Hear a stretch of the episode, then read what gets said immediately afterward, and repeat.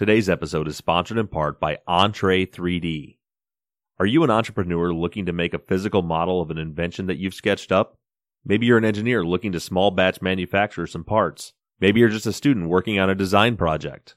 Or it could be that you're just a hobbyist that has a cool design that you'd love to see mocked up in 3D. Whatever you're working on, Entre 3D printing can help you transform your idea from a napkin sketch all the way to a physical prototype. With over 20 years of 3D CAD experience, Entre 3D can help you make your idea a reality. Visit Entre 3D at www.entre3d.com and let's make something together. That's Entre as an entrepreneur, E-N-T-R-E, 3D.com. Entre 3D is the official 3D printer of the Truth and Justice podcast. So if you have an idea or anything that you want 3D printed, go to entre3d.com and mention the Truth and Justice podcast for a 10% discount on your first order. That's entre3d.com and turn that napkin sketch into a reality.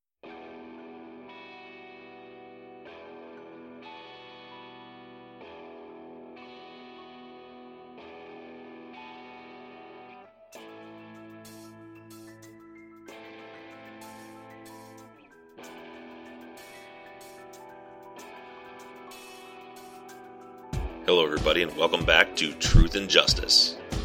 I'm your host, Bob Ruff, and I want to welcome you back to the Smith County case. I'm now calling it the Smith County case as opposed to the Kenny Snow case because the deeper I dig, the clearer it becomes that this case is about a lot more than just Kenny Snow. It's even about a lot more than just Kenny Snow and Edward Ates and Kerry Max Cook. The more I find out about the workings of the Smith County justice system, the more apparent it becomes that we, all of us together, need to tear this system down. The criminal justice system in Smith County, Texas needs reform. The conspiracies throughout the Kenny Snow case seem more incredible than any Hollywood movie. The allegations seem impossible. But with the information that I've uncovered in the last week, it's become apparent that these things can happen. And the reason that they can happen in a town like Tyler, Texas, is because the system of checks and balances is broken. Tyler has been described as a small town, but I guess that's a matter of perspective. I live in a small town, a town with a population of around 2,000 people. There's not much crime. It's the kind of place that if your kids get in minor trouble, the cops will just bring them by and let you know what happened and let you deal with it. Tyler, Texas is a city with a population of around 100,000 people. It's a bigger city. It's not New York, it's not Chicago, but I definitely would not describe it as a small town. But at the same time, it has that small town feel. So you have a population large enough and diverse enough that there's a fair amount of crime in Tyler, Texas. One of the people I was trying to get a hold of while I was there was David Dobbs. And when I looked at David Dobbs' website for his new private law firm, it lists his statistics for how many cases he's tried, how many convictions he's obtained, how many murder cases, capital murder cases. And the numbers are staggering for a place that's described as a small town. So it's a place where you have bigger city crime, but a small town judicial system. The county sheriffs over the years, the city police chiefs, prosecutors, assistant prosecutors, judges, they all know each other and they've all worked with each other for years and years and years. Jack Skeen, who's a judge now in Tyler, was working as an assistant DA on Kerry Max Cook's case way back in the 80s, and he's still there. And the point of all of this, the point of the small town feel in Rose City, that's what they call Tyler, Rose City or the City of Roses. Apparently, there's more roses in the city of Tyler than any other city in the country. At least that's what I'm told. But the point is, the conspiracies can happen there because there's only a handful of people that have to be involved. And those same people have been involved in other cases like this throughout the years. It's documented. As I mentioned before, there's literally books written about it. Smith County Justice, Chasing Justice. Everyone looks out for everyone else. And as I found when trying to get documents from the Tyler Police Department, they don't like outsiders and they definitely don't like outsiders that start sticking their nose in their business. And that's too bad, because Smith County is in for a rude awakening.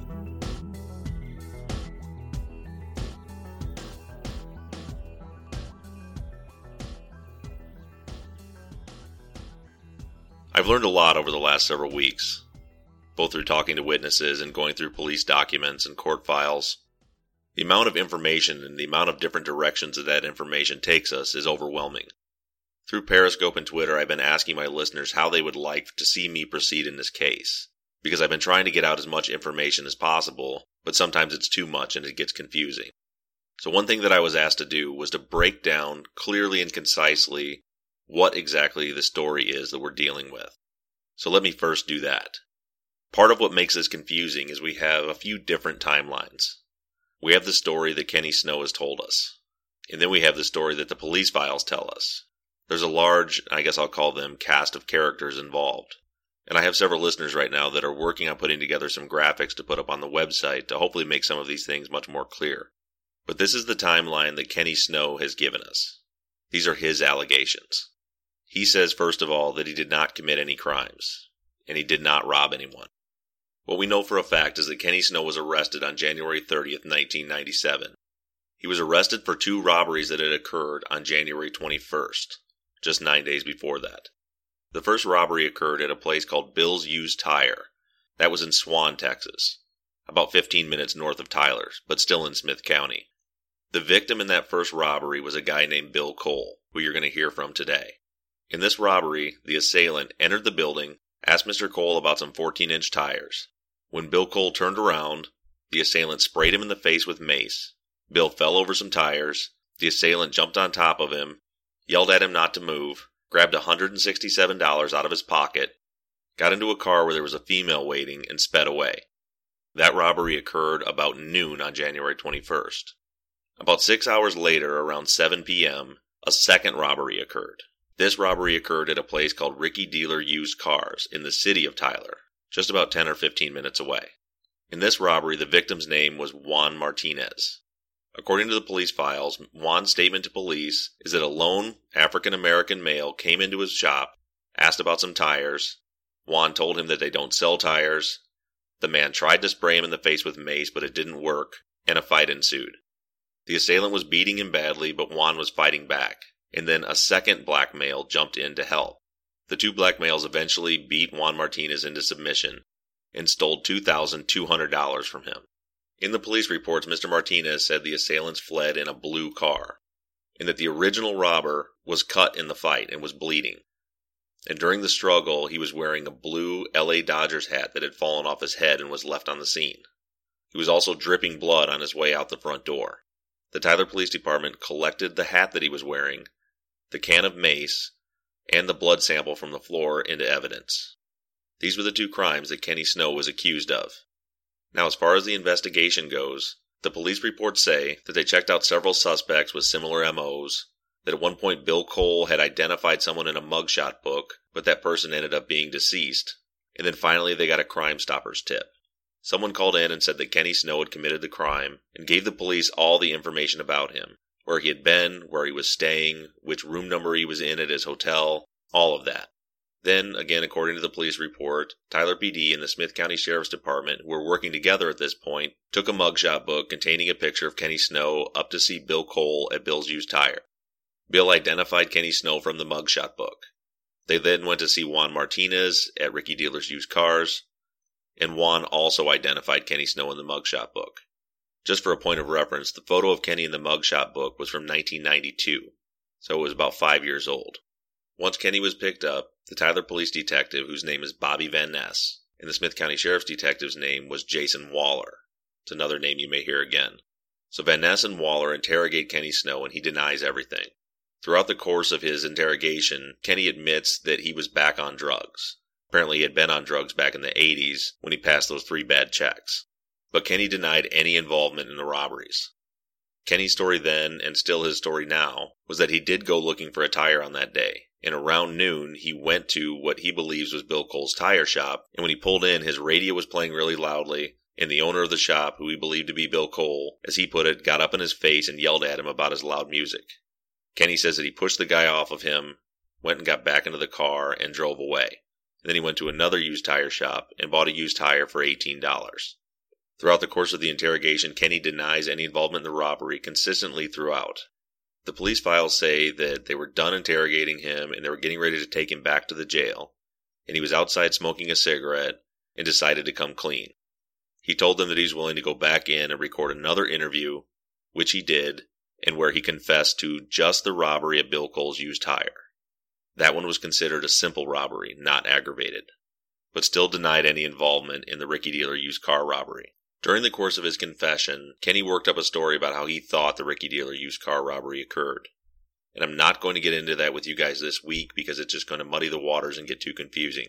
So next week's episode, I'm going to explain to you what Kenny said in his confession, and I'm going to play to you the interrogation video of a second subject. But we'll get into that next week. So getting back to this line of events, Kenny confesses and he gets put into the Smith County Jail. He sits in the Smith County Jail for nearly two years. He says that he was visited by the Assistant District Attorney, David Dobbs. Now, David Dobbs is a major player in this story, but it's important for you to know that David Dobbs was not prosecuting Kenny Snow's case. Dobbs was prosecuting a man named Edward Ates.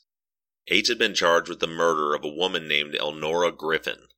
This was in the city of Tyler, and about four years before this, she had been raped and her throat slit. Ates was picked up for this robbery. He had been tried once, but it was a hung jury. And since that time, he had been released on bond but he had violated his bond in Dallas, Texas, and was coming back to Smith County while he was awaiting trial. Kenny says that David Dobbs and Murphy told him that if he could obtain a confession or get any information about Ates that would help convict him, that they would let him off on his charge with just probation. And they told him if he didn't do it, then he would be facing a life sentence. Actually, 99 years, but basically life. Kenny says that they told him that they were going to put Ates in his tank, is what they call it, and that he needed to befriend him and get information from him that would help convict him. Now, Kenny's involvement with Ates gets really confusing, so that again, that's another thing we'll cover in another episode. The basics that you need to know for this episode is just that Kenny Snow did testify against Ates at his second trial, and Ates was convicted. And he's currently serving 99 years in the Texas Department of Corrections. After Ates was convicted, Kenny Snow was indeed let off with probation. He actually got what's called deferred adjudication probation. It's like a clean slate. They left his charges open and gave him 10 years of probation. And the deal was that if he fulfilled the 10 years of probation without violating, that the charge would be wiped off his record. But if he violated his probation, they could bring his case to final adjudication and sentence him to whatever they want within the law. Two other characters that you need to be aware of are Johnny Johnson and Joe Costello. Joe Costello had been Kenny Snow's boxing manager for years. Shortly before all this occurred, Kenny Snow knocked out Revea Springs, the number two contender in the world, and was on track to fight Roy Jones Jr. for the title fight. He was finally making some real money and had a real chance at fame. Well, Kenny and Joe had always had a rough relationship, and Kenny had refused to sign a contract with Joe moving forward. Instead, he signed a contract with another trainer and manager out of Dallas. Joe is a very well connected guy, and he's not described well by anyone so far that I've found in Tyler. Kenny believes Joe Costello was behind this whole thing. Johnny Johnson comes into the picture actually before Murphy and Dobbs ever do. Remember that Kenny was on parole for those felony charges from back in 1992, so he had a parole officer. Shortly after he got locked up in the Smith County Jail, his parole officer retired. His new parole officer was this guy, Johnny Johnson.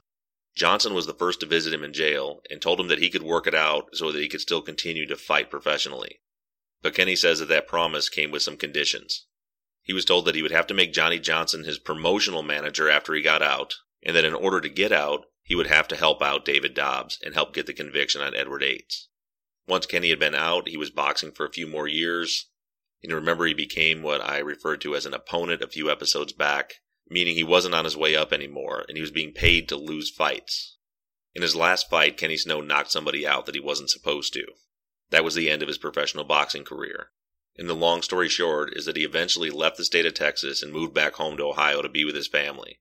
This was a violation of his probation. He was caught, extradited back to Texas, and Jack Skeen brought his case to final adjudication, and he was sentenced to 40 years in prison. That was in May of 2004 so Kenny still has about 28 years left on that sentence. Now, on the other side of the coin, you have the state's version of how this thing went down. At Edward Ates' trial, where Kenny Snow testified, David Dobbs claimed that Kenny Snow contacted him and told him he had information about Ates and he thought he could help. Dobbs says that he never promised Kenny a deal and that he wasn't given a deal, that Kenny did that on his own free will, and of course that led to Ates' conviction. Now, just to make all of that clear, I'm going to just give you the facts and not any opinions on this. In 1992, Kenny Snow was convicted of forgery by passing for passing three checks worth $130. He had also stolen a portable generator. For those crimes, he was sentenced to 10 years in prison. There were felony offenses. He served about three and a half years and was currently on felony parole when these crimes occurred. He pled guilty to both of these crimes, and his sentence was 10 years deferred adjudication probation, no prison. And David Dobbs maintains that Kenny Snow was not given a deal. So I'll let you decide on that for yourself for now.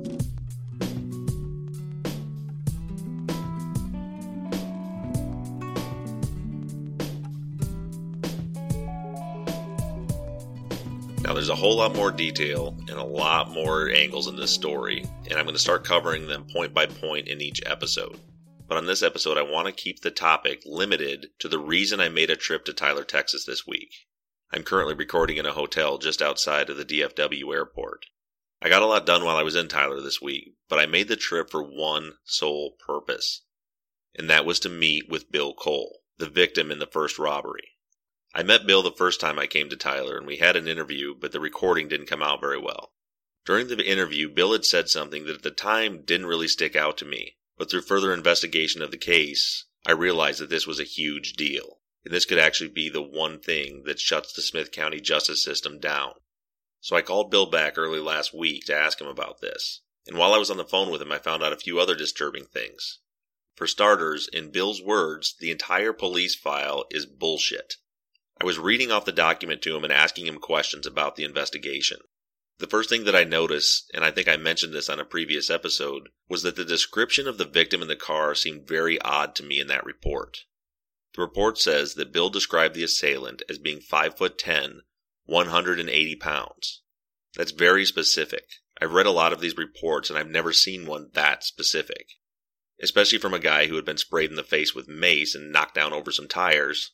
It just seemed really odd that he had that clear of a recollection of the size of the person that attacked him. So when I asked Bill about that, he said no way. As a matter of fact, his exact words, and pardon my French, he said, How the fuck would I know how much he weighs? He said, I told him the guy was about my height, a light skinned black man about my height. I have no idea how much he weighed, and I wouldn't have thought that he was shorter than me. Bill's just over six foot tall. And you'll remember a few episodes back where there was the big reveal, and remember that Bill was really taken aback when I told him that Kenny Snow has a big gold tooth in the front of his mouth. He told me that he's sure that the guy that robbed him did not have a gold tooth. And furthermore, it caught my attention that he consistently says, even to this day, that it was a very light skinned black guy. And now that I've seen clear images of Kenny Snow after watching his interrogation videos, I would definitely personally not describe Kenny Snow as light skinned. He's not overly dark complected, Kenny described himself to me as brown skinned, and that seems about right. But in any case, Bill Cole says that what's written in that police report is not what he said. And then I asked him about the wine colored car, and Bill asked me what the hell wine colored means. He said that he would never use that term, and he doesn't even know what color that would be. And as I was talking to him on the phone, he closed his eyes and was trying to picture the car, and he told me that he was pretty sure that the car was actually two toned. He said he thought it was white on the top and red on the bottom. Now, obviously, this is very concerning information because the typed up supplemental reports that I have from the police department state specifically what Bill Cole said to them, and Bill Cole is telling me that he didn't say any of those things. As I continued to go through the investigation with him, I asked him about the first time that he identified someone from the mugshot book, and Bill didn't know what I was talking about. He said that he only ever looked at mugshots one time. He said that it was a couple of days after the robbery occurred. They brought in the mugshot book, he identified Kenny Snow, and that's the last he ever heard from the police. He never even knew what happened. But the police report clearly says that he had identified mugshots twice. The first time he identified somebody, he couldn't be sure, but he said he thought it might have been that person. Turned out it wasn't that person. They went back to him with the mugshot book with Kenny Snow in it, and that's when he identified Kenny. Bill was adamant on the phone to me that he only ever looked at those mugshot books one time. As I dug deeper through the court files that I had, I found two forms that are filled out when someone identifies someone in a mugshot book. On these forms, you initial the box that you chose and then you sign at the bottom. One of them was initialed BC and signed Bill Cole at the bottom, and the other one was initialed WFC and signed William F. Cole Jr. at the bottom. This was a huge problem. That means that either Bill Cole's memory is off, which seems odd because he has very vivid memories of most of what occurred, or that one of those signatures were forged. Bill and I talk about this in the interview that you're about to hear. But the most important thing here is even more disturbing than what I've already told you. So you remember that Bill has told me on a number of occasions that he didn't know what happened to Kenny Snow after he, the police left after he identified him in the mugshot book. He said this over and over again. He's told me that he got a few small, like $50 restitution checks in the mail, and that's it. Well, as I was reading through Kenny Snow's old letters, on one occasion Kenny had mentioned that if he supposedly robbed Bill Cole, then why wasn't he pissed that he only got probation? And he mentioned in the letters that Bill Cole spoke at his sentencing hearing, and he wasn't mad. He said he was indifferent to what was going on. What he's describing is a victim statement at a sentencing. If you're a victim in a crime, you're given the opportunity to speak before the judge before sentence is passed down. Without telling Kenny what was going on, I asked him about it, and he said that Juan Martinez never showed up to court. He said he's never seen that guy, doesn't even know what he looks like. But he said Bill Cole was at his sentencing hearing, and that he gave a brief statement, and he seemed really indifferent about the whole thing. I asked Kenny to describe Bill Cole to me. He said that he was a shorter guy. He'd said probably around five foot eight. He had brown or black hair, and he wore glasses. In 1997, Bill Cole was just over six foot tall, had a full head of white gray hair. Kenny actually cried on the phone when I told him this. He just kept saying over and over again, You mean he messed me over like that? I know they messed me over, but they messed me over like that. He just kept saying it over and over through tears. He couldn't believe what had happened. I can't believe what had happened. And if I haven't made it clear enough, what it appears happened is that someone else, not Bill Cole, showed up to that sentencing hearing and gave a statement. And Kenny believes, and I have to admit, at this point, I believe that was the man that Kenny had had the altercation with at a different tire store that day. What I noticed when watching the interrogation videos, Kenny's intelligence level is not all that high, and he's definitely not very good with directions. He gets really confused really easily when trying to explain where things are. And in those interrogations, they never specifically tell him which tire shop it is. They just told him the used tire shop up on Gentry. The problem is that back then, there were used tire shops all over the place up and down Gentry. And in fact, there still are today. When my assistant Mike and I were driving into town Wednesday morning, we counted four used tire shops between Swan and Tyler. And from what I'm told by the locals, there were a lot more back then. So somehow, someone got the guy that Kenny had had that brief altercation with to get up on that stand and say that they were Bill Cole. Now, this seemed completely insane to me. Like this couldn't happen. And why would this happen? But it was something that had to be investigated. So Bill Cole doesn't do email, he doesn't do texting. The best way for me to get this information from him was to get on a plane and come down here to Tyler. And so before I left, I ordered the transcripts from Kenny's sentencing hearing. Then I got on a plane to meet Bill Cole.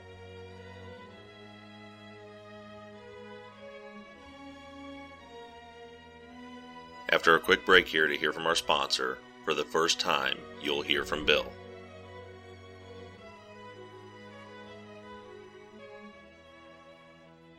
Wait, I'm going to ask you to do something strange first.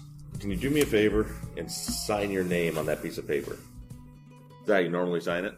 Do you sign? Do you ever sign it, Bill Cole? Yeah. Well, when looks- you said that that uh, they said that I was uh, I wasn't. right, and, and you're 100 percent positive you were never in that courtroom. Now that's the thing you don't forget. I wouldn't think so, but um, I can even remember most of my parking tickets. yeah, I got one today. Did His, you? his fault.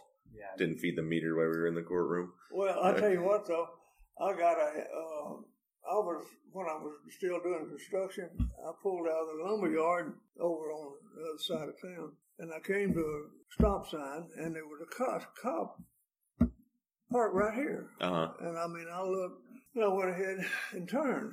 And after I passed, oh, so I pulled over, and uh, what did I do?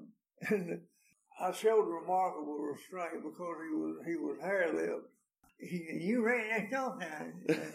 And I thought I should have said, "No, I didn't." I didn't do it. so I showed remarkable restraint. But anyway, I said, no. I said, I'll, I'll admit I didn't homestead the son of a bitch, but I stopped and turned, right? You know, Yeah. I didn't like say one Mississippi, two Mississippi, another. I just stopped and turned, you know. Right. And uh, yeah, you were in it. So anyway, they took me to the city. Uh, I went up before the city judge. That old son of is dead now. That sorry sack again. Uh, what was his name? Phillips. But anyway, uh, he found me guilty to fine me hundred hundred some dollars. I think it was. I said I want to appeal it to the county. Fuck this shit. I'll take a jury trial. For rolling through a stop sign, you had to go through all that? No, I would. Yeah. But I know I didn't do it. Right. So anyway, hell, it rocked on there, and then I don't know months, and then finally came up. Uh huh. So I went down there and uh, okay, got before the judge, and uh, he said, "How do you plead this DWI?" I said, "DWI." I said, "They said I ran a stop sign." And I said, "But I didn't." And he said, "What?" And he called his clerk over and said, "Look through those papers." And she said, "Oh yeah," they, she said, "It's uh, run the stop." Uh, he's all shit. Dismissed.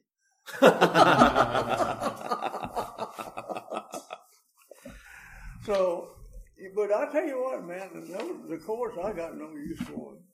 Uh, well, that may be worse. So the first thing, so now that I'm looking at your signatures, I'm wondering. I want you to look. So the first thing in the police report, when I was talking to you, said it says that two days after the robbery, that they came out and they showed you mugshots, and that you had identified somebody and said you weren't sure if it was him, but you think it might be this guy.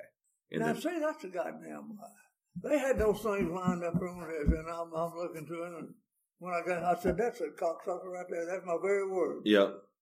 I said, that's a cocksucker right there. And that's actually even I don't know it didn't say cocksucker, but it said that you were very adamant that that was him, you know. Yeah. Um but so Well, I'll what tell the- you what I said. and how many times did you see mugshots? One time. Just the one time. That's it. And you're sure about that? Cuz that's this is the big thing in the police file. So they say that on so it happened on the 21st of the month of Hell, I don't even Yeah. remember shit. They say I on mean, the- I, I've slept since then. Yeah. they say on the 23rd, which is just it was 2 days later, that they showed you I don't know. It was a day or two. Yeah, they showed you a mugshot lineup, which was th- this, which I, you obviously can't see the pictures, but this is a form where they had you. They gave you a sheet that looked like that, and obviously you can't see Yeah, it. Yeah, something like that. And I think, if I'm not mistaken, he was like either here or here. Yeah, well, this was probably this one. Now, this one they're saying that you initialed this guy, him, and in the police reports, and that's why I was asking you to sign it because most of all your documents are signed Bill Cole, but in this one it's signed William F. Cole, and it looked, for to me it looks That looks like my signature. Yeah, it looks. It, it, but I noticed like in well, the I mean, there's it's changed like a little bit over the years. yeah, there's starts and But stops no, that's it. my that's my initial. I'd almost swear to that unless somebody forged it. so That's it- my signature. that's what it looks like. It is. Yep. And then, so this was like just a couple days afterwards. A week after that, No, it couldn't have been over. Yeah, I'm, uh, uh, I was thinking it was the next day, but maybe it was two days later. But pretty close to that. Yeah, it was only you know a day or two. A week after that, they say in the report they came back and showed you another book of mugshots that had a bunch of pictures on the page and that you identified whoever was in that slot with that that signature. It looks like it. Yeah, I mean th- these two signatures look like Yeah, they look like my signature. what you have on there. What caught my attention with this one was it just kind of the way the, the way the the C's written. It almost looks deliberately drawn that loop, where most of yours are have this kind of curl to them, and, and even in all these old documents. Yeah, like if someone was trying to, but I mean, trying it- to do it. Yeah, but I mean, it's got that Yeah. same loop in the W. Yeah, yeah. Well, it, it, If it's a, if it's fake, they did a pretty good job. well, I tell you what, my my son, well, he's dead now, but that cocksucker, he uh, he he surprised me. He could sign my name. Yeah. so That looks like my signature. so But I tell you what, I, I don't remember them showing me but those three sets of pictures. right. It, So you- like I said, hell, that's 30 years ago. yeah, it was about twenty years ago. Yeah, Well, when was it? 97. 90. 97. Yeah. Yeah, yeah. So nineteen years ago. So, do you think there's a possibility that you saw two sets of mugshots? That looks like my signature, but I don't remember ever. I don't ever remember seeing mug shots but one time. one time you identified the guy, and that was it. I said that's a cockroacher right there. Yeah, and their their reports say that you had identified somebody, but, but they're saying this time you identified this guy, and it's it it said something along the lines of that you know I think it was him. I'm not sure. They chased this guy down and then found out that uh, the guy. I think the guy was dead, and then it was it was on the what's the date here, 28th. So about a week later, they came back and showed you. And, and this book would have looked. So this these are supposed to look like what the pages look like. So we would have done a book with each page would have had a whole bunch Yeah, of Yeah, it looks something like this right here. more like that, Yeah. not like this. No, as I remember it, but I was thinking it had three pictures on each one. Maybe it was just two, but I think there were three pages. Yeah, and each page was bigger pictures. Like see, yeah, and what it about like- was yeah, was like that. what it was was the first time it was Smith County that came and they brought their Smith County mugshot book. That's this. That's where this guy was picked out.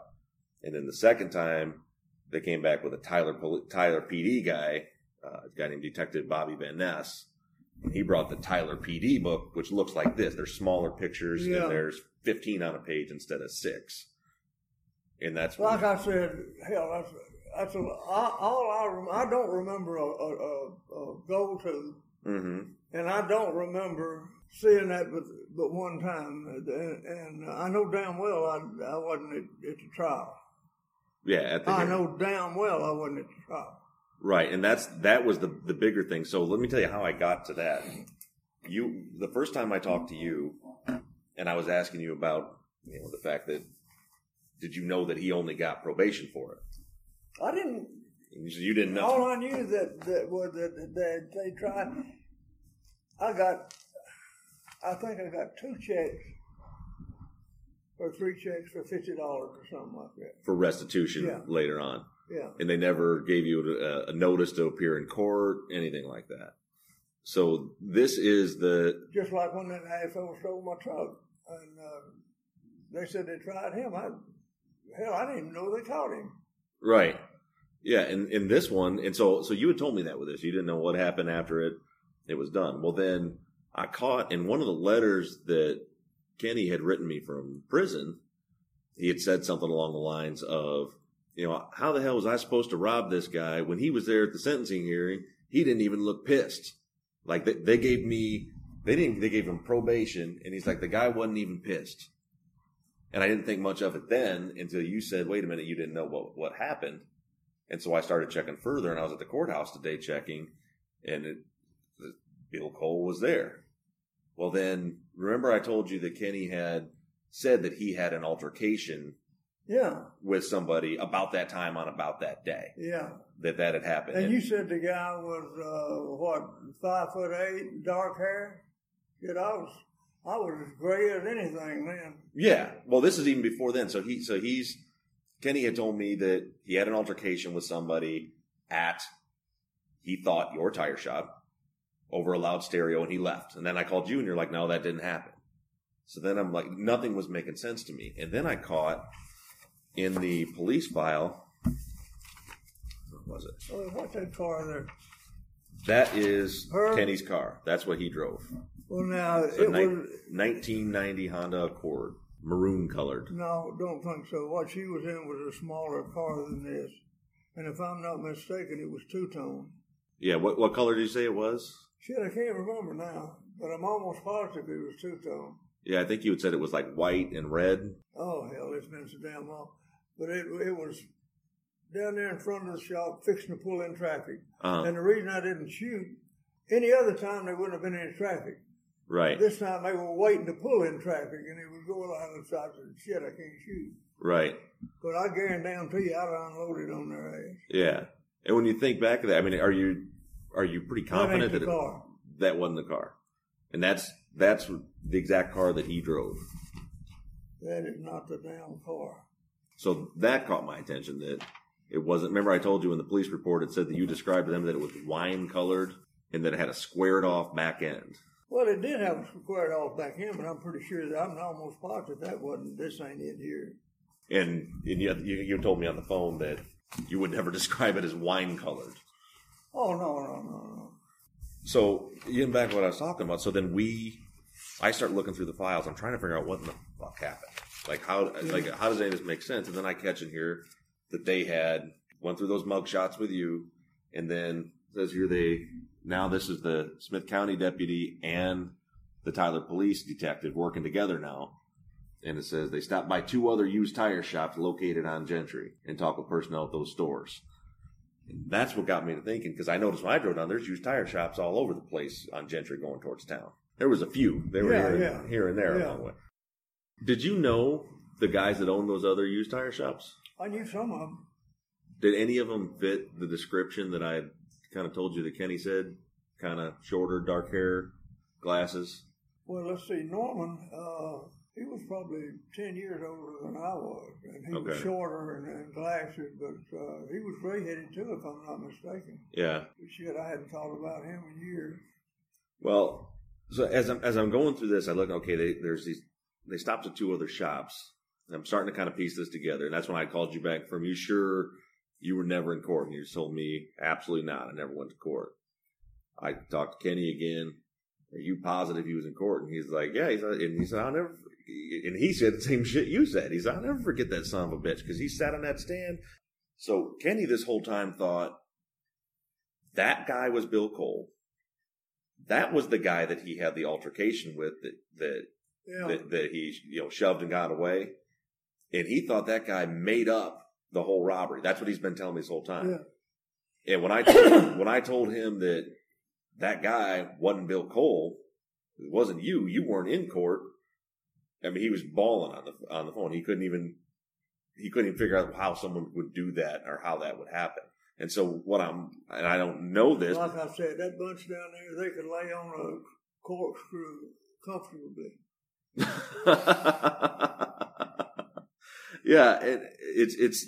I, I don't know exactly what happened. It doesn't make sense, but it, one one thing that I've been able to prove for sure is there was someone in that courtroom that gave, and it was a witness statement. It was like during the sentencing, you know, they stand up Yeah. and say, you know, I'm Bill Cole, and he did this, this, and this to me, and and they say anything else you want to say? No, that's all I have to say. Okay, they sentenced him and said you've got deferred adjudication probation. And I said, Kenny's reaction that whole time, what he'd been writing to me all these months was, why wasn't he pissed? And I told him, I said, he's still pissed now. Shit. Like, I don't know why. And he's, he's like, the guy was just like, okay. And left. And, and I don't figure out how, why they would do it or, but see, there's, there's a lot more backstory to how he landed in Well, there. I tell you what, they've sent a lot of people down to the joints that shouldn't went and left some off. That should have been let off. it says that you describe him as do you like can you i know it's a long time ago I mean, close your eyes and think back. Can you can you think back to like what the guy looked like when it happened? Can you remember it all like what he was wearing? Does, does any of that ring a come back to you? I think he had just had a T-shirt on, and I'm not sure what kind of pants. I mean, when you're showing somebody something and wham, you've got an eye full of, of uh, mace yeah or pepper spray or whatever yeah, it kind of disorients you. uh-huh do you remember And, and I'm stumbling and falling back across the tires. I had them, you know, stacked up there. Yeah. And, and he was on top of me right away, and went right, right for my money in my pocket. yeah and that, do you remember? And remember he said, "Don't move, don't move," and took off out the front door. And I said, "Yeah, I ain't gonna move." And I went back there and reached for my gun where I usually have it. uh-huh And he said, Shit, I forgot to put it out this morning. And so I ran back to the back of the shop where I had it hid and got it and then ran back out the store. But then they were they were just turning into the uh to the traffic out there. Yeah, and it's and that's this is also because your memory is is good. I mean, most of like the fact you remember him saying "Don't move, don't move." That's exactly what it says in this police report from 19 years ago. You Yeah. told him don't said "Don't move, don't move." The fact that you fell over the tires, all that stuff. They pulled out the gun, all that. But then the color of the car is right, and those are the things that you can picture in your head. What do you remember? Was he wearing a baseball cap? I don't remember. Okay, I was, and I don't know. It, it says he was wearing a baseball cap, and I know the the robbery from Tyler was a baseball cap. And see, the way these reports are generated is the cops write their notes on a pad paper like this as they're doing Yeah. the investigation, and then later on they go back and they enter them in and type them in. And what I think happened was when they decided that they wanted it to be Kenny Snow, when they started typing them into Yeah. this, they just made it. Well, Look. it doesn't surprise me though that uh, because I told you that uh, boxer from over here, what the hell was his name? Joe Costello. Costello, yeah. Yep. And uh, he wasn't exactly a paragon of virtue. Paragon of virtue. You're not the first person to tell me that. Uh, matter of fact, we tried to go track him down today. It turns out he's dead. Oh, is it? Yeah. Um, at least that's what I've been told. The, the place where the gym was is a parking lot now, and uh, No shit. When I did- Hell, I. I mean, I passed out on No. it. It sits back off of the loop. And it's on. I want to make sure I was at the right place. It's off of Goss Street. There's like a church across the street from it. It's kind of you're going on the loop, and then you you turn right. And there's a church on the left, and it was like off on the right. Shit, I'm trying to place it in my mind now. I hadn't been over there in so damn long. I've been in that general direction, but hell, I hadn't had, had any reason to go back in there. Look if I can see where. See if you look at the map because I'm not familiar with the area, and uh, it was I can- gone. and I can- and I, took can- I took the address off. I'm off. trying The, to figure out. Let's see. There was a gym here, and then there was another building that set like this. There was office and some more things in it. And I did some. I did some work on the roof on the main gym, and then I seems like I put a door or two or some windows and some maybe some trim work in the uh, in the one in the office. So does this look all right? So here's here's the loop. So it's on like the southwest corner of the loop, Yeah, and then it was like on a little turn. yeah, back off here. Yeah, you had like you turn on like Franklin Street and then Yeah, back off, yeah. and then turn right on Goss, and then it was Yeah, sitting tucked right back up in there. And there was like a, so that was the place. Yeah, parking lot now. I don't know what it became. I'm not even a parking lot. It looks like it was recently demolished. I mean, Yeah. there's just a pile of rubble there. Tearing it all down, getting ready to build. Yeah, Yeah. yeah, and, and that property now is owned by the church that's across the street. Oh, it, Yeah, they own the because I ran into the the pastor over there Yeah. and asked him, and Yeah. he didn't even remember being a gym. I don't know how long he's owned the church, but he's like, "That's our property now. We just mowed it, you know, just just recently." Um, but yeah, so that that guy, his his manager, turns out is the one. Well, and we don't know. I don't know this for sure, but it, it appears to be he's the one that called Crime Stoppers and said it was him. And and so Kenny had just won this big fight, knocked out the number two contender in the world, and was slated to fight Roy Jones Jr. Refused to sign another contract with Johnny or with uh, Joe Costello. Joe was pissed. He fired him, and he went to go train with some guy in Dallas. And then a few days and later, all this shit happened. all this shit happens. is he still in the pen? yeah, he's still got another twenty years left. What did they get him for this time? this charge. So what happened was he got they gave him his deal was if he would testify against this other guy at Yeah. Ace that was a, a murder case. If he would testify against this guy and they got a conviction that they'd give him probation and let him keep boxing. So he did, lied. Yeah. It says now, he says, I lied. He'll, he said he'll testify for him all he wants. That that Dave Dobbs made him lie Yeah. in order to get out because he, as he says, you know, his exact words for me, it was a, it was a, it was a messed up thing to do, and I feel terrible for it. But for me, that was my. They were going to send keep me in there for the rest of my life for something I didn't do. And he said, at least maybe this guy actually did this other one. But anyway, it's still a messed up thing to do. But so he did that. He got convicted. They let him out on probation. He gets out on, and when they gave him, it's called deferred adjudication. So basically, your sentence is still open. You're, yeah, until, until, you, uh, if, it, if you get probation, you got to live up, live through the probation. Exactly. And once it's terminated, then you're you're clear. Yeah, it's like a clean but if slate. you fuck up any time in between, wham, they can give you the full load. Right, and that's what they did to him. So he was uh, five years into it, into the ten, and he was boxing. They had him traveling all over the state. His his his other his promotional manager Yeah. was his parole officer, and they had him going all over the country boxing when he wasn't supposed to leave the state. and he was losing, losing a lot. And then they started having him. His job was to go get paid to lose. Ended his career with. It's a kind of a funny story.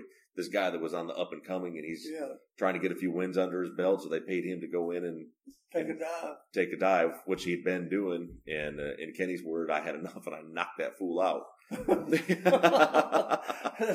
well, you know that made some people unhappy. hmm including Mr. Costello. And so he that kind of put an end to his boxing That career. that couldn't that something like that couldn't happen to a nicer guy though. Who Joe? yeah. Uh, so that kind of put an end to his boxing career. So he came back here and was trying to get his because he's from Ohio. He was asking his parole officer if he could move back to be with his family. His mom was sick, wanted to move back to Ohio with his parents, and she said no. And he he says he told her, "Well, don't tell anybody I asked you, because Yeah. if Joe finds out, um, well, I'm gone. Joe found out, and he got picked up several times. For he was, he said cops would like would come pick him up, drag him in, and tell him they're going to give him resisting arrest charge, and Joe would come walking in and get him out. So there's nothing on his record. I can see where he was picked up, but there's no charges. Like six times, Yeah. they were just harassing him, and so finally he just said, "Screw it," packed up his shit and left, and went to Ohio. They tracked him down, tracked him down Ohio, extradited him back. Now, if it had been a normal probation, he got ten years he got through five of it fucked up. He spends the last five in prison. But since it was deferred adjudication, they said, okay, now we're going to, you're convicted, guilty, and we're giving you 40 years in prison for it. So he's, uh, he's 12 years now into 40. Well, let's see. Uh, I think you have to do. I think you. Uh, I think you have to do half.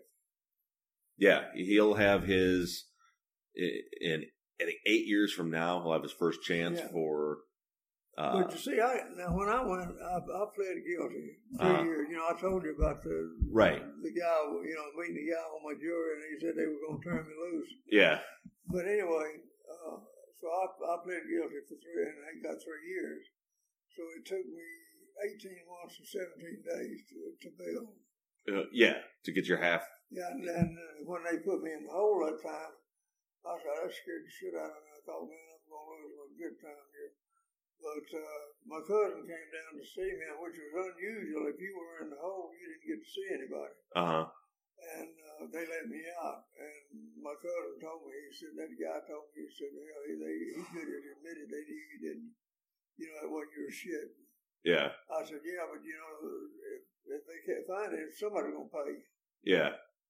Well, you know, and this is was that case in Smith County? Your case with your wife. Yeah, That yeah. was so. This this is what one thing that actually the, the the kid that was with me last time. Yeah. First thing he thought of when we were leaving, he drove away. He said, "You know, this is the definition of Smith County justice to me." Bill Cole, you know, you, you had a bad. You, you shot your wife. You got sentenced to for attempted murder, sentenced to three years. Did Yeah. 17 months. In the 80s, Kenny Snow passed $130 in bad checks and got sentenced to 10 years in prison and served uh, three and a half of it. Well, see, there's never been any justice in the court. Yeah. You know, it's like I said, you know, one of my favorite, one of the things that I like best, famous quote, is by Louis Brandeis. You know, he was a famous Supreme Court uh, justice. Uh huh. And uh, his quote, quote was, uh, uh, for people to respect the law, you first have to make the law respectable. Right. I, I. I just heard that quote uh, today. Somebody had I posted that somewhere. Yeah. Oh, On the yeah, yeah. You yeah, told me. Yeah, yeah. on the phone. Yeah. and it's true. Yeah. Yeah. I mean, Because if if if you well, I, I you you can tell I got no use for the law yeah. because when you take the very instrument of in society that's supposed to protect you and use it as a cudgel to beat your ass into submission, Right. something's wrong. Something Yeah. In this case, it was, you know, in, in those two cases, not that I don't think anything worse should have happened to you, but white guy in Smith County shoots his wife, attempted murder, three years. Black guy in Smith County has 130 bucks worth of bad checks, 10 years in the pen. Well, but here's the thing about it. I'm pretty sure that uh, he he's had some more shit. Those were, those were his first offense. Those, now, now the second time, because he had those on his record when he was with you, Yeah. that was his, his first offense on his record. was Right. forgery by passing. Yep, ten years in the pen. But that's what I've heard from everybody around here. It all depends on who you are, what side of the tracks you come from, what color you are. That's that's how they decide what they're going to do with you. And sometimes it's just the luck of the fucking draw. Yeah, they just just they got to get a clearance. They got to close the case, and they're in, in Kenny's case. I think you know, and I'm not here saying Kenny Snow was a great guy Yeah. because you know I, I only know what I can read, and it looked like he's not that great of a guy. But it also looks like he didn't fucking rob anybody and got put into this situation for. And so well, that wouldn't surprise me.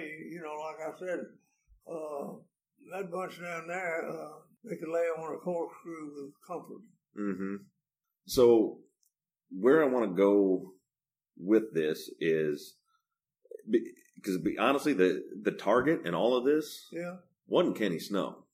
The target in all of this was Edward Ates, the guy. And I just I spent all day in the courthouse today reading through his file. He was the one that was charged with murder, convicted. He's serving Yeah. a 99 year sentence now. The one that uh, he, uh, Kenny snitched on Yeah, yeah, and and he had said that he admitted, probably confessed to him or some shit like that. That's Yeah. the way they usually work. Yeah, or he said uh, that he had tried to get him to say he heard somebody else confess and like wrote something for him, and he it, it's it's still kind of a confusing mess. But he he got the conviction because his first trial hung jury, and like it, and it's neat in those files. It goes through the, the notes the jurors are passing back and forth to Yeah. the judge for like three days. They're deliberating, and they're like. There's six of us that think he's guilty and six that think he's not guilty. We're not changing. Can we get more information on this? More on this? Well, now it's Well, seven not guilty. Did the guy really do it? You think he killed the guy? It was a, it was a, it was a woman was raped and her throat was slit, and I don't. After reading the file, I don't think there's any chance in hell he killed her. There was Yeah. zero evidence. What they did do is there was blood and semen on the bed where she was raped, Yeah. And they they never did a DNA test. They did a. Well, hell, they a- ought to be able to do that today. guess what? They lost Oh it. no, shit. Yeah, well, that's about right. Yeah, but what they did do back then. surprise, surprise, surprise. Yeah. what they did do back then was they tested they I don't remember the name. What was it? It was a blood type analysis they did. well, that's a, yeah, that's type, like O positive, B positive, yeah, like and they could do something with the semen also Yeah, in- yeah. with- that way. And they determined that the blood and semen that was on that bed did not belong to the victim or to him. to him. Then and they said, and it was just it strictly said absolutely could not be either one. You know how he, you know how they convicted him? You know how they arrested him? Some shit on his shoe.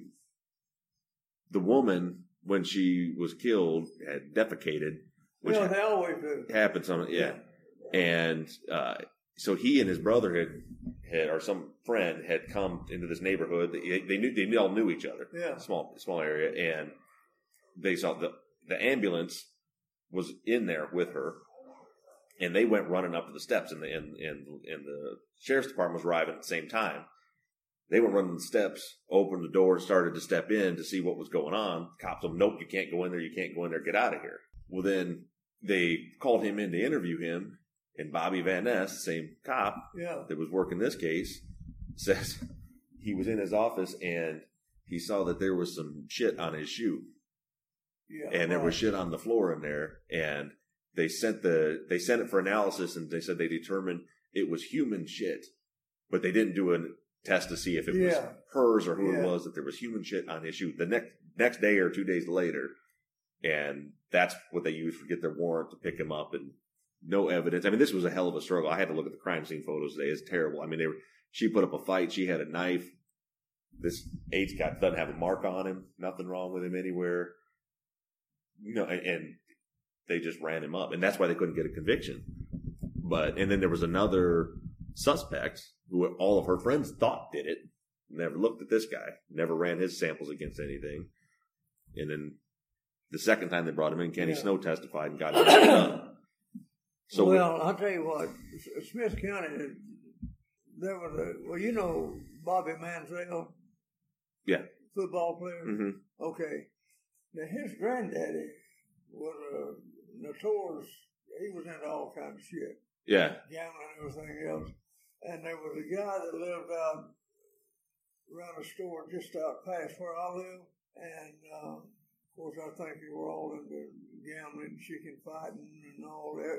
Anything against the law. I think they were in on it. Uh huh. And uh, anyway, the old man wound up dead, and uh, they all, everybody, it was considered well common knowledge that uh, the old granddaddy Manziel had a hand in it, but uh, shit, that never came of it because uh, he was pretty tight with the uh, right people downtown.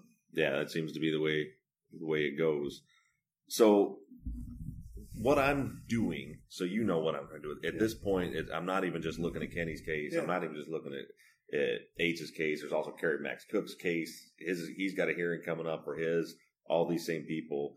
As I'm trying to build a file and build a case to take to the Department of Justice.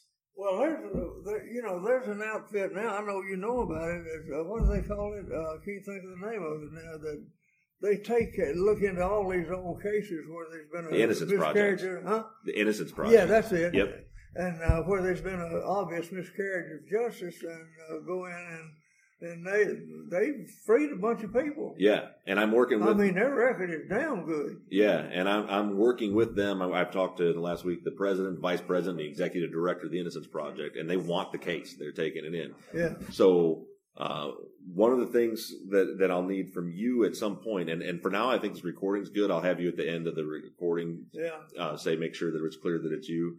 Is is just a statement that says, you know, in your opinion, this was not the car you remembered. You only saw mugshot once, and you for and that you were not in the car, or whatever you're comfortable saying for Wait a facts. minute. Wait. a minute, Let me think. I just had a picture in my mind. I'm in the back. I'm in the back of the courtroom, but hell, was it? I think it was a traffic violation. I'm trying to see it. God damn, that was a long time ago. But I know damn well, no, I didn't testify. Because I remember I was surprised when I got uh, got a check. because you didn't know what had happened, that you weren't there. Because you would have gotten, they would have sent you a packet that would have been, this is your victim's packet. And it would say, these are your rights. This is the court date. They're required by law to tell you this is the court Well, date. Well, you didn't find that, did you? Mm-mm. You can come, uh, it would have been sent to you, and, and you Yeah. can come on this date and you can make a statement. Case during- number so and so and. Yeah, you can come on the sentencing date and make a statement if you want to. It wasn't a trial; it was a it was his sentence. It- literally, the, the judge says, giving him a statement, uh, a sentence of ten years deferred adjudication. Mister Cole, you were the victim. Is there anything you'd like to say before I pass the sentence? Because you could say, "Fuck him," give him more than that, Yeah. or not, not enough. no, no, I wasn't there. It's just like like I said, when the guy stole my truck, and hell, I found the damn truck uh-huh. over in Shreveport, and even found out where the son of a bitch was at. They never did anything with. Shit, no. So of course, see, the reason they stole it, he, they took it over there to, and uh, they pulled the engine out of it and uh, put it in his buddy's truck. hmm So there it was in the garage, and it was, you know, it was pretty old anyway, right. and uh, it wasn't worth, you know, because hell, if I'd have hauled it home, I had to pay a storage fee, Right. put a new motor, shit. And I said, fuck it, just let it go. with this, what I, if you're all right with what I would like to do with you is I'm just going to have you give a testimony to the best of your rem- remembrance. Just walk through Yeah. what you remember happening. And I'll have your first date. your name is this, your birth date is this, this is what you remember from the incident, and I'll ask you, did you did you appear in court? Uh, I didn't. yeah, and how many times were you showed mug shots?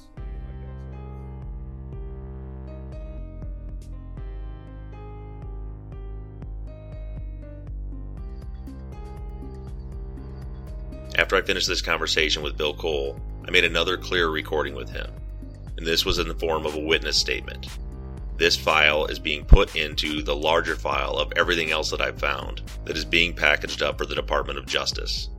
I'm not ready to take the case to them yet, because there's so much more to deal with, besides the possibly falsified police reports, and the possibly forged mugshot documents, and the imposter sent into the courtroom in what seems to be a clear cut Brady violation against Edward Ates by compensating Kenny Snow for his testimony to get him convicted, and the illegal destruction of Kenny Snow's DNA, and the illegal destruction of Kerry Max Cook's DNA.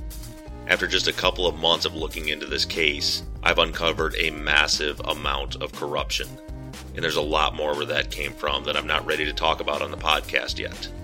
And along those lines, a lot of people have asked me a lot of questions about this case, and especially about the Adnan Syed case. And I want to just let you know here that I'm not ignoring your questions. But this is chess, not checkers. There is strategy involved in everything that I'm doing. And as soon as I can report things to you, believe me, I will. But for right now, we have to stick to the facts at hand. And I need your help. A large portion of the information that I've been able to obtain has come from you, the listeners. You continue to help me track down witnesses, track down victims, research information, help with stuff for the website, and much, much more. Smith County may be able to stop me, but there's no way that they can stop all of us.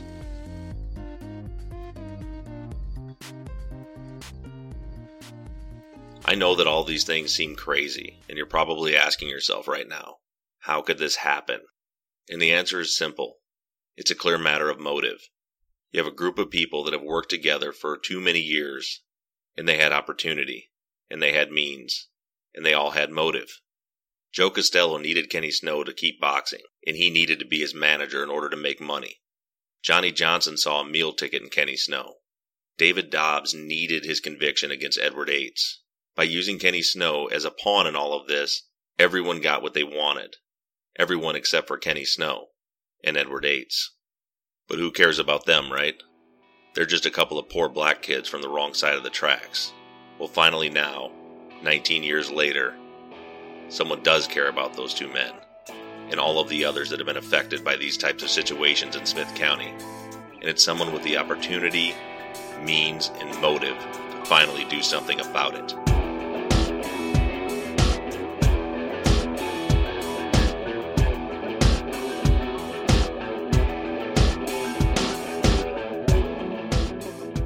Thank you to Johnny Rose of Slightly Subversive Music for creating all of the music for the show.